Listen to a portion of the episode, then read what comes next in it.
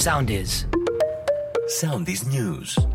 Με τη Φρόση Κυριακού συνελήφθηκε επισήμω ο σταθμάρχης του ΟΣΕ από το τμήμα τροχέα Λάρισες, καθώς υπογράφηκε η έκθεση σύλληψης από τον εισαγγελέα, ο οποίος παρακολουθεί τις ανακρίσεις για την ανίποτη τραγωδία έξω από τα τέμπη. Ο σταθμάρχης, σύμφωνα με την αστυνομία, χαρακτηρίζεται ως υπέτειος του δυστυχήματος και κατηγορείται εκτός των άλλων για ανθρωποκτονία από αμέλεια και επικίνδυνες παρεμβάσεις στη συγκοινωνία μέσων. Εκτός του σταθμάρχη είχαν προσαχθεί ο κλειδούχος και ένας εκπρόσωπος της εταιρείας Hellenic Train οι οποίοι σύμφωνα με πληροφορίες έδωσαν ανομωτή καταθέσεις.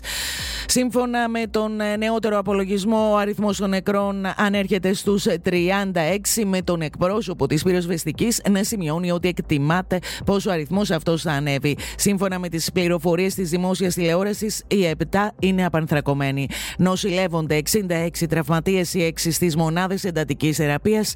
Σκηνές αρχαίας τραγωδίας διαδραματίζονται έξω από τα νοσοκομεία όπου δεκάδες γονείς και συγγενείς έχουν συγκεντρωθεί για να ενημερωθούν για την τύχη των αγαπημένων τους προσώπων. Συνεχίζονται επίσης οι προσπάθειες εντοπισμού εγκλωβισμένων. Η ΕΡΤ κάνει λόγο για 50 με 60 αγνοούμενους σε μία λίστα που έχει δημιουργηθεί από τους ανθρώπους που αναζητούν τους δικούς τους και οι οποίοι επέβαιναν στο μοιραίο τρένο. Είναι πάρα πολύ δύσκολο αυτό που βιώνουμε. Ένα πράγμα μπορώ να εγγυηθώ να μάθουμε τα αίτια αυτής της τραγωδίας, είπε ο Πρωθυπουργός. Ακολουθήστε μας στο Soundees στο Spotify, στο Apple Podcasts και στο Google Podcasts.